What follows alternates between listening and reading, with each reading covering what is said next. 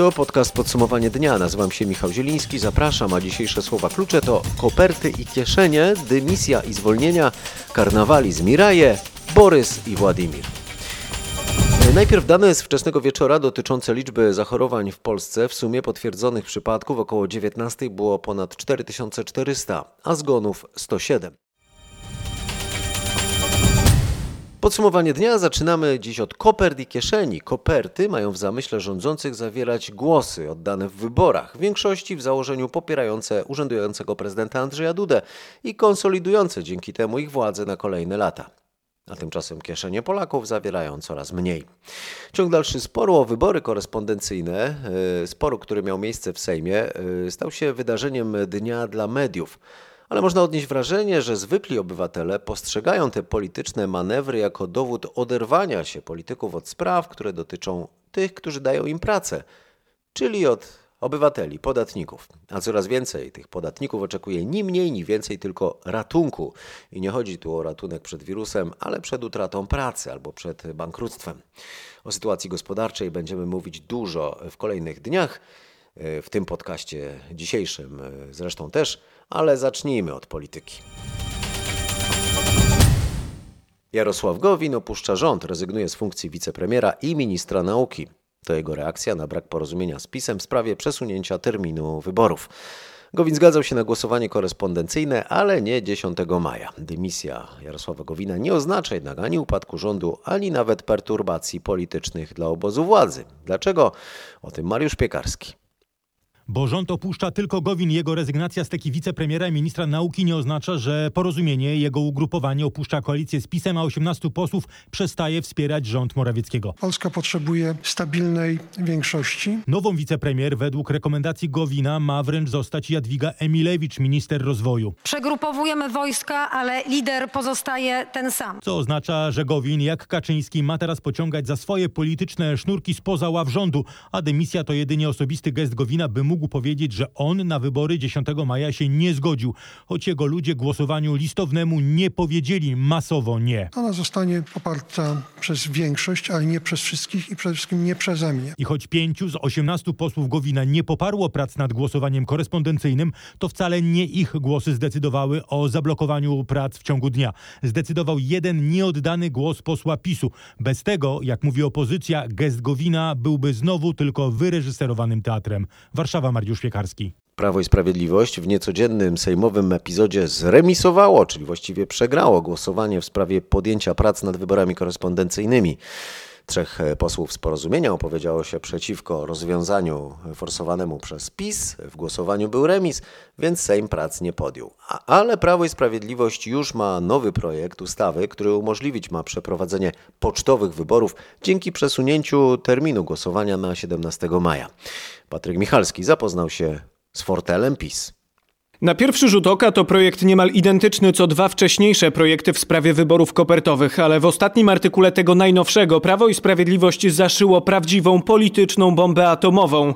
Partia rządząca pod pozorem wprowadzenia zwykłej ustawy o przeprowadzeniu wyborów prezydenckich w tych szczególnych warunkach właściwie zawiesza działanie kodeksu wyborczego i opisanych w nim zasad przeprowadzenia wyborów. PiS daje nawet marszałek Sejmu możliwość przesunięcia terminu głosowania o tydzień na 17 dzień maja co jest jawnym naruszeniem konstytucji. Dotychczas ogłoszony już termin wyborów mógł znieść jedynie jeden ze stanów nadzwyczajnych. Projekt ustawy Prawa i Sprawiedliwości pokazuje, że partia rządząca za wszelką cenę chce doprowadzić do wyborów kopertowych i wszystko na to wskazuje, jeśli ten projekt ustawy zyska większość, odbędą się one 17 maja. No, jeśli to była polityczna bomba atomowa, to teraz powiemy o gospodarczym, kosmicznym anihilatorze, rozszerzającej się czarnej dziurze. 57% polskich firm odnotowało wyraźny spadek przychodów w marcu, informuje Polski Instytut Ekonomiczny. To badanie przeprowadzono na początku kwietnia, czyli w ostatnich dniach. A o tym, ile firm planuje zwolnienia, cięcie pensji i o mnożących się już redukcjach załóg opowie Krzysztof Berenda.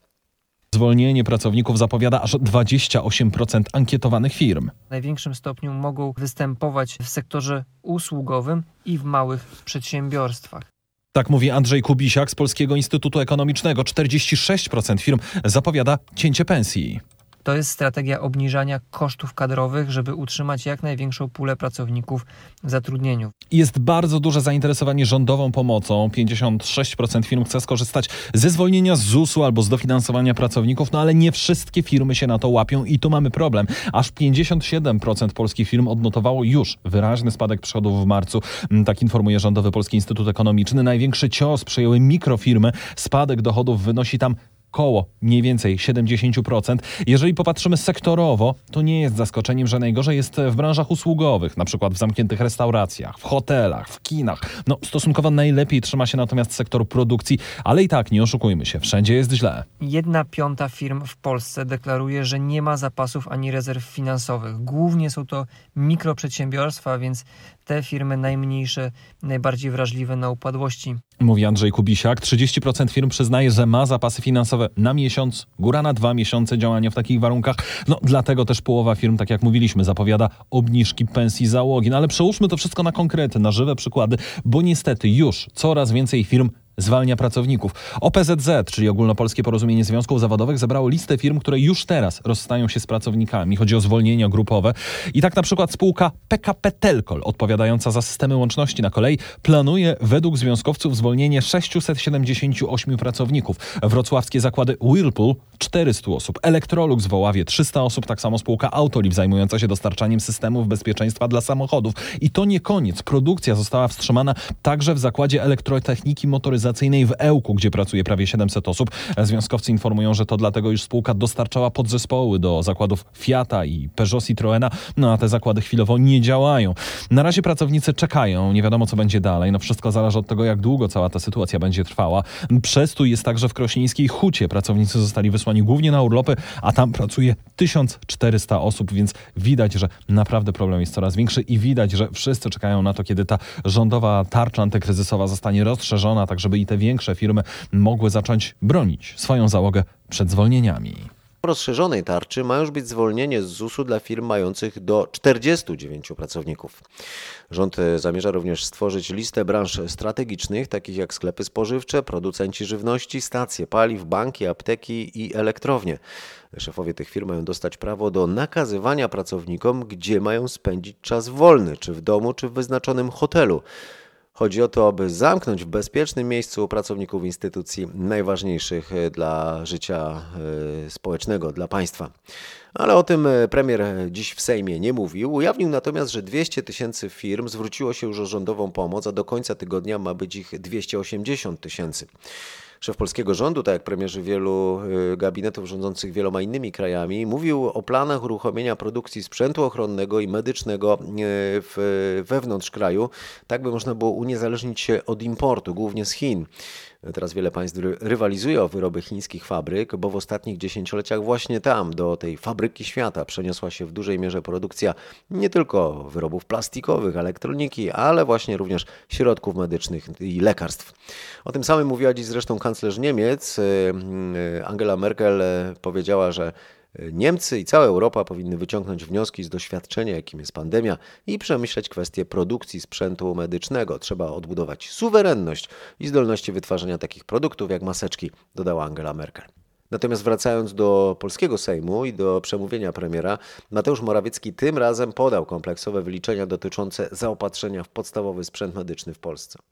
Gotowe są zapasy na kolejne tygodnie 31 milionów maseczek medycznych. Rozdysponowano również 7 milionów maseczek medycznych dla szpitali. Przede wszystkim pozyskujemy nowe liczby, nowe ilości maseczek, fartuchów ochronnych, kombinezonów, gogli i respiratorów. Do Polski przyjechał transport 165 respiratorów z tysiąca nowych zamówionych. Staramy się, jak widzicie, szanowni państwo, uprzedzać bieg wydarzeń. Według premiera codziennie przeprowadza się w Polsce 6 tysięcy testów, wkrótce ma być ich 8 tysięcy na dobę. Teraz jest dostępnych 150 tysięcy takich testów, w drodze jest drugie 150 tysięcy, a jak mówił premier, zakontraktowanych jest 800 tysięcy.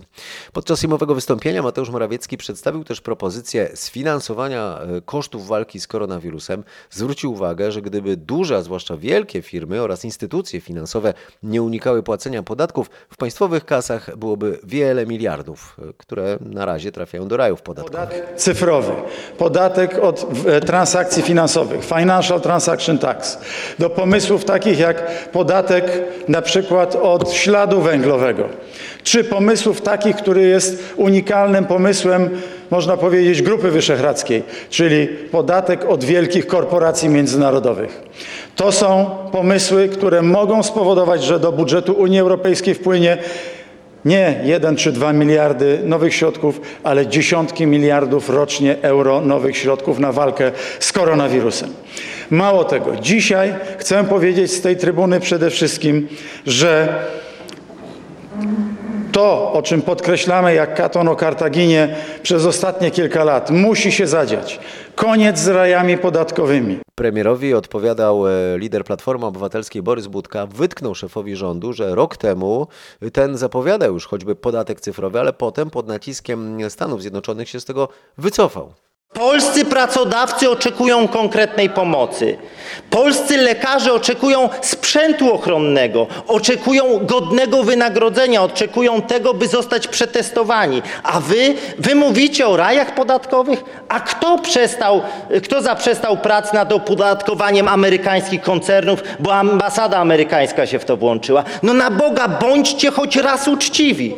Uczciwość w czasach kryzysu to jest podstawowa wartość. Uczciwość wobec wyborców, ale uczciwość wobec samych siebie. Ja apeluję o to, by zaprzestać tej propagandy. A w Stanach Zjednoczonych, o których wspominał w Sejmie Mateusz Morawiecki, liczba zarażonych zbliża się do 350 tysięcy. Zgonów odnotowano już ponad 10 tysięcy. Naczelny lekarz USA Jerome Adams ogłosił, że zaczyna się najtrudniejszy tydzień, kiedy zachorowań i śmierci będzie najwięcej. Potem według niego epidemia powinna rozwijać się już znacznie wolniej. E, Paweł Żuchowski o tym, co mówił naczelny lekarz USA. To będzie nasze Pearl Harbor, nasz 11 września. Mm, Tylko to będzie się działo w całym kraju. Chcę, żeby Ameryka to zrozumiała, e, powiedział Adams. Będzie wiele ofiar, wykrytych zostanie mnóstwo nowych przypadków koronawirusa. Eksperci nie mają wątpliwości, że będzie to smutna Wielkanoc w USA. Z kolei dr Anthony Fauci, najważniejszy człowiek w zespole walczącym z epidemią w USA, uważa, że wirus już tak się rozprzestrzenił, że nie da się go wyeliminować. Prawdopodobnie będzie nawracał sezonowo, jak grypa, powiedział. A teraz w podsumowaniu dnia przeniesiemy się do Europy. Yy, Najgorsza sytuacja wciąż yy, w Hiszpanii, we Włoszech. Włochy ponad 130 tysięcy zarażonych, 16,5 tysiąca zmarłych. Hiszpania 140 tysięcy potwierdzonych przypadków i 13 tysięcy zmarłych. W obu krajach wyraźnie widać w statystykach, że liczba zachorowań rośnie jednak coraz wolniej. Skoro mowa o Hiszpanii, wspomnijmy, że tamtejszy rząd przygotowuje wprowadzenie płacy podstawowej, czyli dochodu gwarantowanego dla wszystkich obywateli, który ma już zostać, ma być trwałym rozwiązaniem. No, To jedna z oznak przełomu w gospodarce, w której gwałtownie odzyskuje decydującą rolę państwo, ograniczając płace prezesów, chroniąc wynagrodzenia pracowników, podtrzymując firmy przy życiu, regulując wypłaty dywidend, albo jak dziś w Niemczech zapowiadając stuprocentowe gwarancje państwa dla kredytów dla firm. E, Państwa również dbają o to, jak już mówiłem, by produkcja była na miejscu, a nie tam, gdzie jest taniej, e, często na drugim końcu świata. A wracając do zachorowań w Europie, wiele wskazuje na to, że wkrótce państwem w Europie, w którym będzie najwięcej zachorowań, mogą być już Niemcy. Tam liczba chorych przekracza 100 tysięcy. Według nieoficjalnych informacji niemieckich rząd ma już jednak plan powrotu do normalności, planu, który może być wprowadzony za dwa tygodnie. Otwieranie gospodarki i znoszenie ograniczeń w poruszaniu się i kontaktowaniu się ludzi ma być możliwe dzięki obowiązkowemu noszeniu maseczek, utrzymaniu y, zakazu większych zgromadzeń, a także wprowadzeniu powszechnej inwigilacji, która ma wykrywać potencjalnych zarażonych, oczywiście za pomocą e, lokalizacji telefonów komórkowych. W Wielkiej Brytanii z kolei zarażeń stwierdzono o ponad 50 tysięcy, zmarło ponad 5 tysięcy ludzi. Główny doradca naukowy brytyjskiego ministra obrony ocenia, że liczba przyjęć do szpitali przestanie już rosnąć.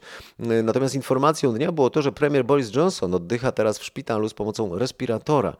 Szef brytyjskiego rządu był w izolacji od 27 marca. Po pozytywnym e, wyniku testu wczoraj został zabrany do szpitala m, z wysoką temperaturą. A co by było, gdyby brytyjski premier nie mógł nadal sprawować swojej funkcji? O tym z Londynu Bogdan Frymorgan. Jego miejsce zająłby wówczas minister spraw zagranicznych Dominic Raab, który dwukrotnie przeszedł badanie na koronawirusa z testem negatywnym. Wielka Brytania nie posiada spisanej konstytucji, a mamy do czynienia z sytuacją bezprecedensową. Zdaniem ekspertów, w przypadku przekazania obowiązków premiera nie będzie konieczności przeprowadzenia wyborów parlamentarnych. Według doniesień rzecznicy biura na Downing Street za zgodą Borysa Johnsona nie informowali opinii publicznej o jego faktycznym stanie zdrowia.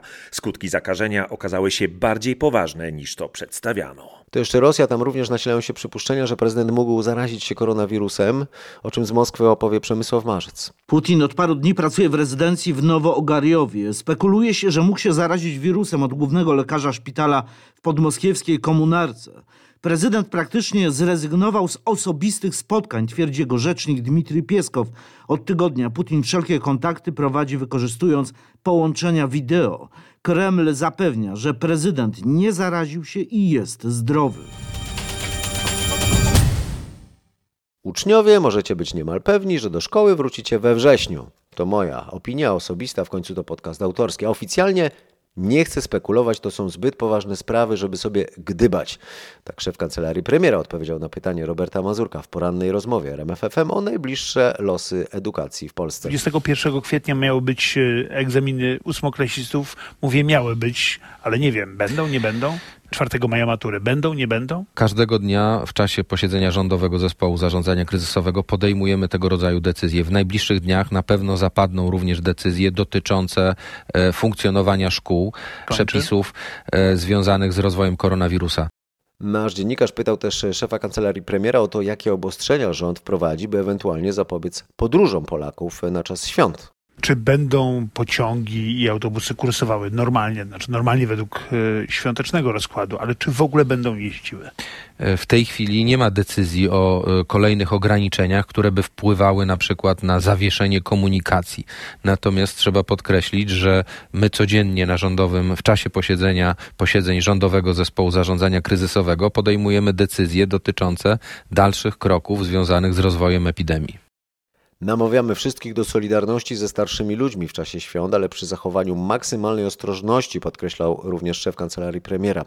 Michał Dworczyk odradzał wielkanocne podróże e, do bliskich dla ich e, bezpieczeństwa, nawet w sytuacji przywołanej w porannej rozmowie Roberta Mazurka. Jeśli na przykład mieszka gdzieś samotna mama, obok mieszka, mieszkają jej dzieci, no to co samotna mama ma spędzać święta sama w domu? To są bardzo trudne wybory. Moja mama skończyła 80 lat. My mieszkamy z rodziną e, niedaleko. Mama mieszka e, sama. W związku z tym to jest właśnie pytanie, co zrobić na Wielkanoc. Natomiast ja w trosce o jej e, zdrowie stwierdziłem, że no nie możemy tej Wielkanocy spędzić wspólnie. W podcaście Podsumowanie Dnia mówimy o tym, że idą święta. W normalnych okolicznościach to czas rodzinnych spotkań, a wcześniej gorączki zakupowej, szykowania, wymyślania. Zdaniem doktora Ireneusza Siódema, psychologa społecznego, to moment, by bardziej skupić się na treści, a nie na formie. ten blichtr, do którego do tej pory dążyliśmy, czyli chęć pokazania się, chęć, chęć y, jakby zabawy, zatracenia się, być może y, w tym pośpiechu. Niektórzy y, specjaliści, wprawdzie w żargonie, ale nazywali to zjawisko karnawalizmem, czyli życie w takiej wiecznej zabawie i chęci y, przeżywania tu i teraz, bez y, chęci, no właśnie, y, tej, czy, czy bez potrzeby autorefleksji, czy skupiania się nad sobą. Czyli bardziej skupialiśmy się e, zawsze na formie tego świętowania, a nie na samej treści. Zadamy sobie pytanie, co jest dla nas najważniejsze. To, co dzisiaj przeżywamy, jest, jest dobrą sytuacją właśnie, żeby się skonfrontować z samym sobą. A teraz jeszcze o tym, co czujemy i myślimy. Chodzi o emocje i myśli uśrednione. Zdecydowana większość Polaków boi się utraty zdrowia przez siebie i swoich bliskich. E, W dodatku 7 na 10 badanych obawia się pogorszenia sytuacji materialnej. E, Tak wynika z nowego badania Instytutu Psychologii Polskiej Akademii Nauk. E, To badanie przeprowadzono pod koniec marca. Grzegorz Kwolek przeanalizował to badanie i powie, czy Polacy stosują się do zaleceń mających ograniczyć rozprzestrzenianie się koronawirusa. Zdecydowana większość, ponad 80% 60% deklaruje, że stara się przestrzegać wszystkich zaleceń. Co ciekawe, wśród osób, które poddają się ograniczeniom, dominują kobiety. Polacy nie wierzą w różne mity związane z epidemią, ale są przekonani, że rząd może zatajać część informacji. Takie przekonanie żywi co trzeci ankietowany.